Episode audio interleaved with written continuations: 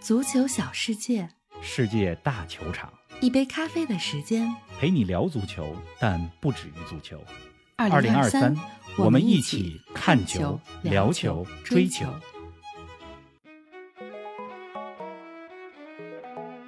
欧冠第三轮，多特蒙德力克纽卡，大巴黎完胜米兰，超级死亡之组的出现形式更加扑朔迷离。多少次经历网暴之后，马奎尔迎来自我救赎？多少个霍伊伦德踏上了老特拉福德的草皮？多少场失败才会动摇柏林联合的信心？多少个巴萨小将会成为明日巨星？更多精彩内容以及曼市德比、西班牙国家德比前瞻，尽在本期足球咖啡馆。听众朋友们，大家好，欢迎来到欧冠浓缩特别节目。冯老师你好啊，林子好，听众朋友们大家好。嗯这个欧冠浓缩这个专题名字啊特别好，是啊为什么呢？因为欧冠的比赛呢一般是凌晨是吧？凌晨十二点多两场比赛，嗯凌晨三点啊有六场比赛，这是小组赛。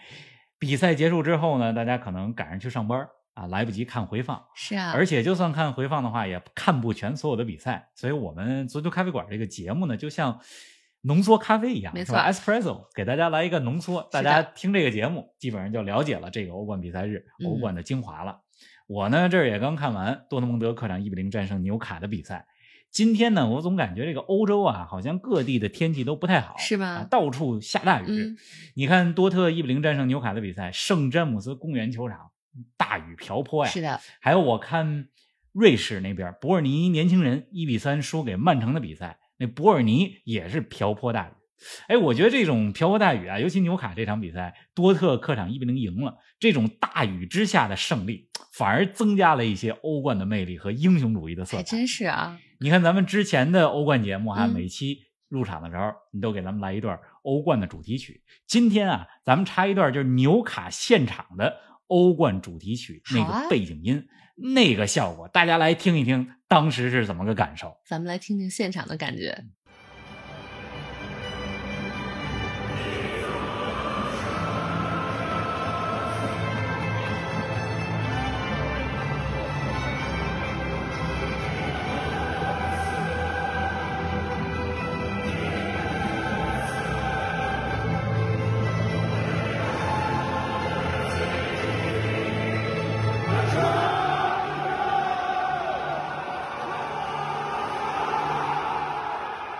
冠第三轮的十六场比赛，你心目中的最佳瞬间是哪一个呀？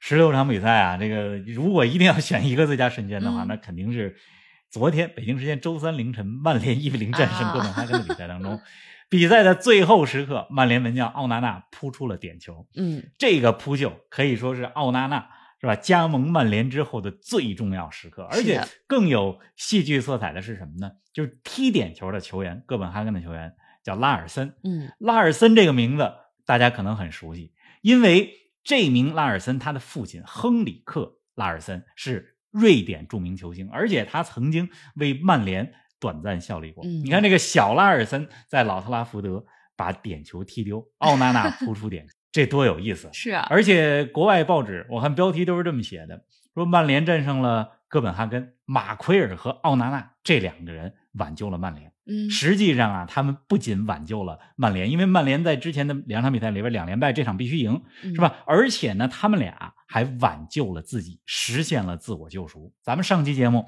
还说这个脚下出球的门将是啊，啊，为什么非得换成奥纳纳，非得换成桑切斯，非得换成拉亚，是吧？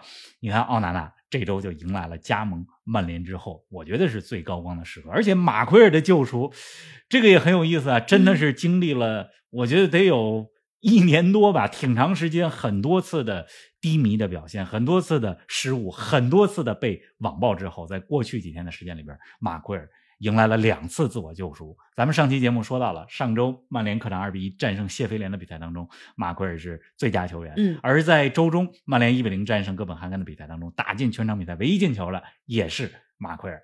马奎尔在赛后是吧？他的社交媒体上，后来我看的，这个赖斯贝林厄姆，这是他的英格兰队友，还有这个皇马的吕迪格，都在社交媒体上恭喜了他替。他高兴。是的，哎呀，真的是恭喜马奎尔嗯完成了自我救赎，挺励志的。说实话，确实是啊。哎，曼联一比零战胜哥本哈根的比赛当中，还出现了有趣的一幕：霍伊伦德三兄弟当中的两个人代表两支不同的队伍踏上了老特拉福德的草皮，真的是家族骄傲啊！哎，你看这个曼联的拉斯穆斯·霍伊伦德是哥哥是吧？嗯二十岁，他呢有两个双胞胎的弟弟，奥斯卡·霍伊伦德和埃米尔·霍伊伦德，这两个人呢都效力于哥本哈根，而且这两个人呢就是他的两个弟弟啊是双胞胎，嗯啊，两人都是十八岁。是的，那么昨天的比赛当中呢，哥本哈根这边替补上场的是奥斯卡。霍伊伦德，这个挺有意思，就是曼联的霍伊伦德是八十六分钟的时候下场 替补下场，然后这个哥本哈根的就是弟弟奥斯克啊，霍伊伦德是第九十分钟的时候上场，嗯，就是弟弟上场的时候，哥哥在替补席上看着弟弟上场，哎呦，笑的那甜啊，有点意思就是那个 镜头真的是非常有趣，非常经典。你刚才说到这个这周欧冠的有趣的场面，我还看到了另外一个，我觉得挺有意思的，嗯，来说说，就是今天凌晨莱比锡三比一战胜贝尔格莱德红星的比赛当中，嗯。当时这比赛啊，应该是莱比锡二比零领先，然后莱比锡有一个前场的任意球，这个任意球呢，站在球边呢两个球员，一个是奥彭达，还有一个好像是坎普尔吧，还是哪名球员？嗯，就这俩人呢，就决定谁来踢任意球，然后俩人干嘛呢？蔡丁和 石头剪子布决定谁踢任意球。我觉得这个呢，就是看起来很有趣，但说实话，就是你二比零领先，又不是说拿下比赛了，而且我觉得 在职业足球比赛当中，到欧冠当中就这么干，有点有如儿戏，反正挺有意思的这个确画面。嗯，哎，咱们从老特拉福德来到圣詹姆斯公园球场啊，今天凌晨的死亡之组关键战，多特蒙德客场一比零战胜纽卡。哎，你看完这场球怎么评价两队的表现啊？这两球啊，就是多特蒙德和纽卡，我觉得都没有发挥出他们最佳的水平。嗯，但是就这场比赛来讲，谁拿三分，就是拿三分太重要而多特蒙德嗯把握住了机会，打进了全场比赛的唯一进球，是吧？进球的是恩梅加，而且呢，在一比零之后，多特蒙德可以说是用钢铁意志和团队精神守住了这来之不易的三分。嗯，当然了，纽卡这边也是运气不佳啊，伊萨克上半场受伤下场，他的下场对于纽卡的进攻肯定是有影响的。是啊，那么下半场尾声阶段，纽卡呢有不少好机会，但是两次射门都打在了多特蒙德的横梁之上。那么咱们说几句多特蒙德吧，嗯。就是多特蒙德呢，其实在这个赛季刚开始的时候都不被看好，因为上赛季的尾声阶段，多特蒙德是以非常悲壮的方式丢失了德甲联赛的冠军，而今年夏天他们最重要的球员贝林厄姆又转会皇马，嗯。咱们之前节目里边说过了，多特蒙德失去贝林厄姆，失失去的不是一个人，就像失去了三名球员一样，对呀、是吧？而皇马得到的好像不是一个球员，而是三名球员一样。嗯，所以多特蒙德这个赛季其实大家都没有抱特别大的一个希望。确实，而在今年九月初的时候呢，其实九月初的这个国际比赛日，还有人在讨论说，当时多特状态不是特别好，在德甲当中战平波鸿，战平海登海姆，那么泰尔齐奇作为主教练的位置还稳不稳？大家都有这种讨论。嗯，但是现在呢，咱们在十月底再往回看的时候，你会发现在过去这几周，多特蒙德在德甲取得了五连胜，嗯而且欧冠刚刚在圣詹姆斯公园球场拿下了关键的胜利。而且我今天的时候，我还看到了一个数据统计就是说从二零二三年这个自然年啊一月一号开始到现在，五大联赛里边场均积分最高的球队，你猜是哪个队？五大联赛是多特，是多特蒙德啊二点四四分，所以多特蒙德比大家想象的战绩要好。虽然球迷们总开玩笑说说我们多特的特点就是打谁都是五五开，是吧？但实际上多特蒙德战绩不错，而且最近是越来越好。嗯，哎，对阵纽卡的比赛啊，为多特蒙德打进全场唯一进球的是菲利克斯·恩梅加，很多人都把他当做是贝林厄姆的替代者，你同意这种说法吗？我不同意啊，因为嗯贝林厄姆是不可替代的，而且这样的比喻也对恩梅加对任何球员是不公平的。是，那么我觉得是这样哈，就是虽然贝林厄姆离开了多特蒙德，多特蒙德缺少了中场或者是球队的这个大腿，但是这个赛季的多特蒙德，你至少从最近几场比赛来看，他们找到了新的配方。嗯，这个新的配方就是踢法越来越务实了，在领先的情况下能够保住胜利了。你可能会觉得这赛季的多特蒙德好像没有曾经那种大开大合，没有曾经那种特别行云流水、水银泻地般的进攻，嗯是吧？少了一些激情，但是呢，他们踢的是越来越务实，越来越现实主义了。多特蒙德刚才咱们也说了，其实最近的战绩不错。之所以战绩不错呢，有这么几个原因。来说说，首先就是两个中后卫，嗯施洛特贝克和胡梅尔斯表现的好。你看客场对阵纽卡的这场比赛当中，施罗特贝克在攻防两端表现的都不错，而且恩梅加进的那个球也是他助攻的。是啊，再有呢，就是这个赛季啊，中场没有了贝林厄姆，那么呃，主教练泰尔齐奇对中场进行了重新的分工，是吧？让中场的分工也更加明确了。嗯比如说埃姆雷詹，是吧？他作为后腰，呃，在球队有球权的时候，实际上他的位置是更往后一些，对两个中后卫有一个协助和一个保护。这样的话呢，让多特蒙德的两个左右边后卫或者叫做边翼卫能够都上去，是吧？是啊这样的话，边路的进攻、边路的人员优势会更明显。嗯再有呢，就是多特蒙德到这赛季到现在为止发挥的不错，也和他们的中前场球员布兰特啊出色的发挥有着直接的关系。但是很可惜呢，就是今天凌晨对阵纽卡的比赛，布兰特是因伤缺阵。嗯但是最近的这些好状态和他有着直接的关系。所以总体来讲，我觉得多特蒙德呢，人家还是找到了。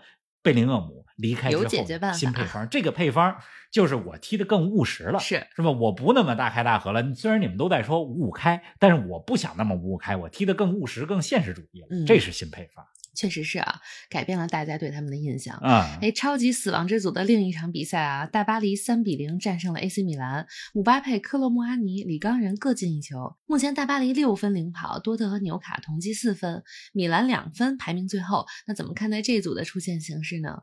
你看今天凌晨这场比赛，嗯咱们为什么刚才重点说多特蒙德呢？因为多特蒙德客场战胜纽卡之后，整个这组的出线形势就不一样了。是啊，是吧？如果今天多特赢不了纽卡，大家可能会说大巴黎和纽卡一只脚已经迈进了十六强。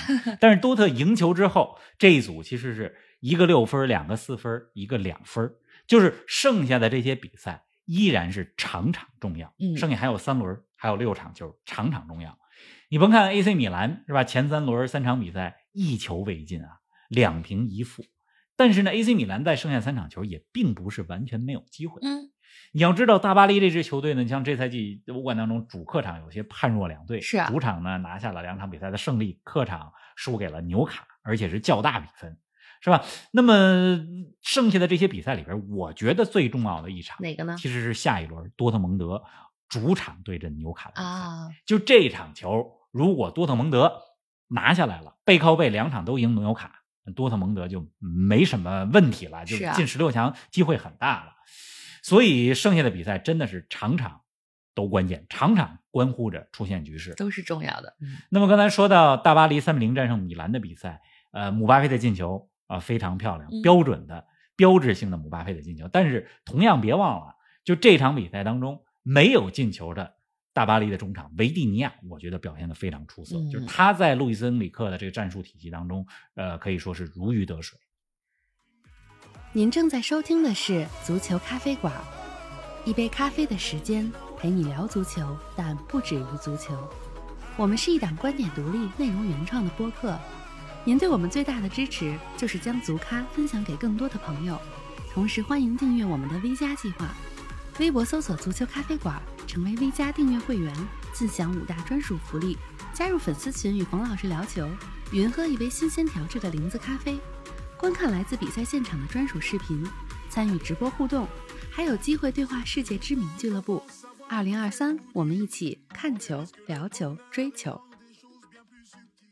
咱们再来说说巴萨所在的 H 组啊，巴萨二比一战胜了顿涅茨克矿工，三战三胜领跑 H 组。前两个赛季的欧冠，巴萨都是小组未能出线，今年这回稳了吧？真的稳了，嗯。哎，三战三胜，而且我觉得呃后边的球队呢，就是再怎么着不会两支球队超过巴萨，是啊你可以说巴萨这赛季进十六强稳了，嗯，而且今天战胜顿涅茨克矿工的比赛，我觉得也有很多方面吧可喜可贺。首先呢，这是巴萨欧冠历史上的第二百场胜利，那他们也是第三支啊达成这一个胜利战绩的球队。嗯，而且更加可喜的是，费尔明·洛佩斯是吧？在这场比赛当中，费尔明·洛佩斯作为又一名巴萨出品、拉玛西亚出品的小将，是的，崭露头角，成为了关键先生。在这场比赛当中，他不仅打进全场比赛当中的就是非常关键的那个球，是吧？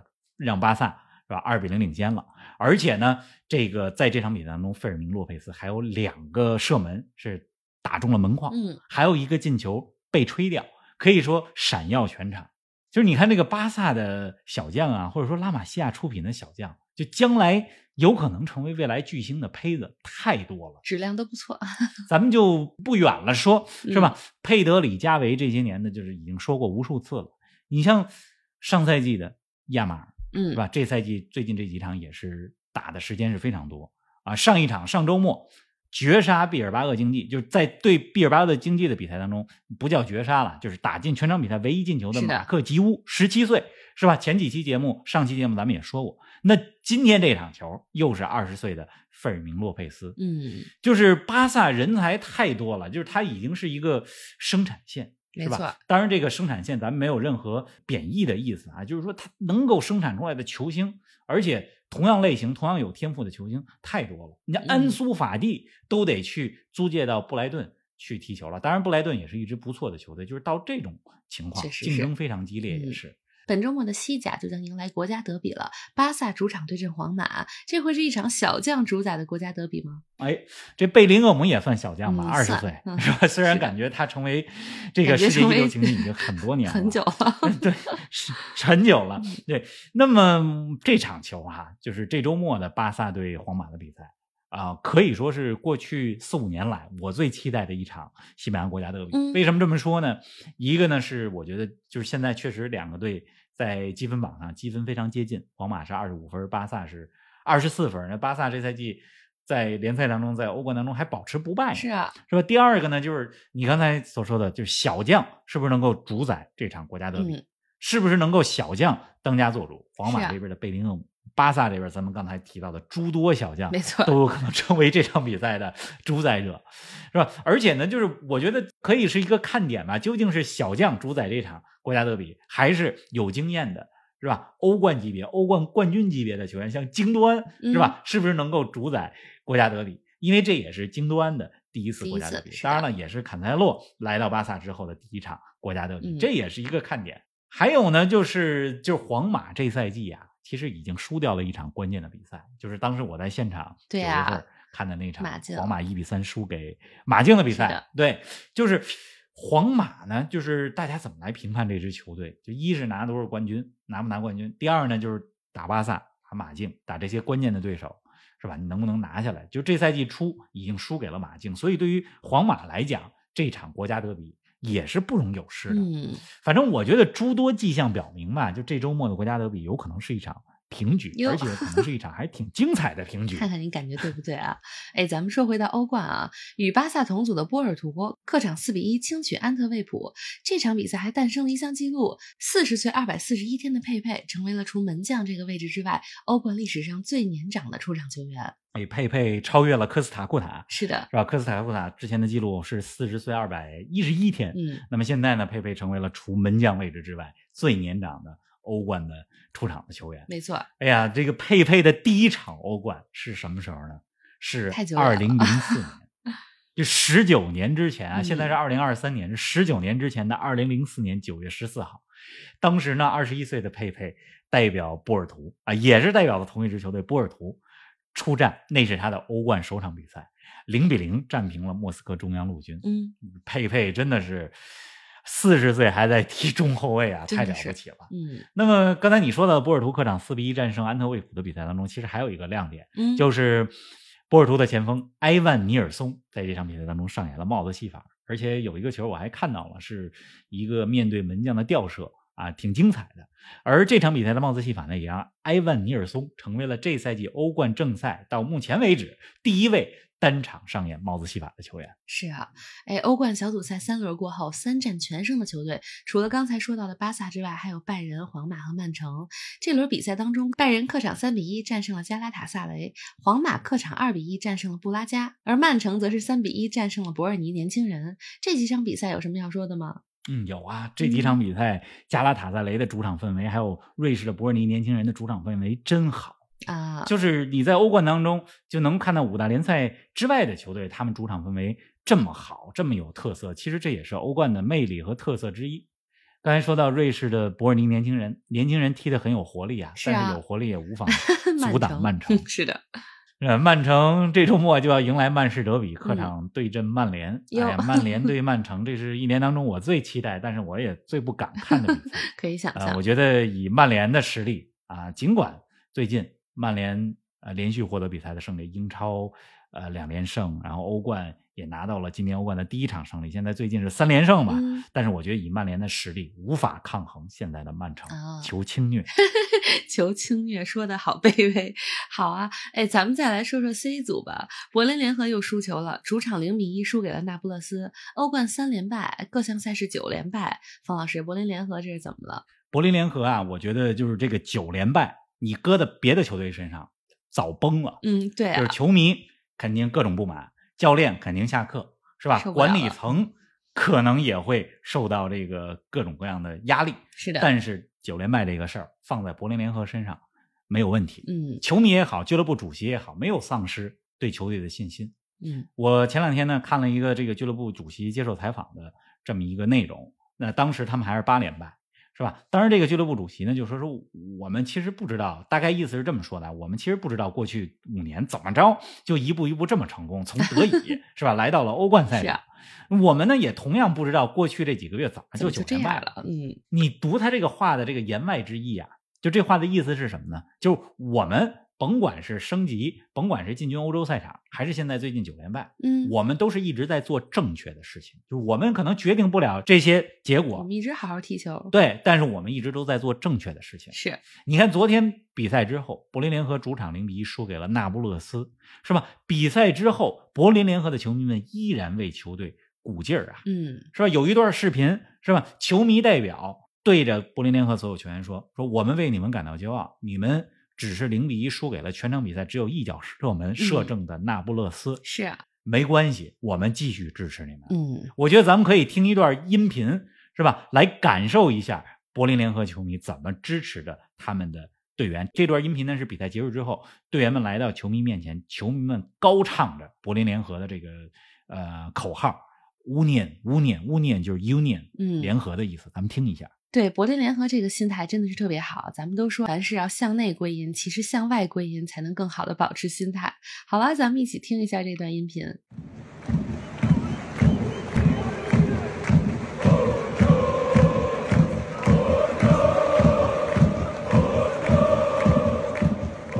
柏林联合这个就像刚才咱们说的是，九连败放在别的球队身上早崩了，是啊你放在他们这儿没有丝毫减少球迷们对于球队的支持。是的，是吧？而且对他们来讲，就是只要球队表现出了斗志，我甭管比赛结果如何，我就是支持你。没错，几年之前，我们都到不了德甲的赛场，我们都到不了欧洲赛场。几年前，我们还觉得能打进欧协联，那是俱乐部历史上最重要的时刻。呢现在在打欧冠，是在对那不勒斯、皇马、布拉加这种球队，而且他们小组赛还剩一个主场，嗯是小组赛最后一轮主场打皇马。你想这是什么劲头？是啊，球迷们已经很满意、很享受了。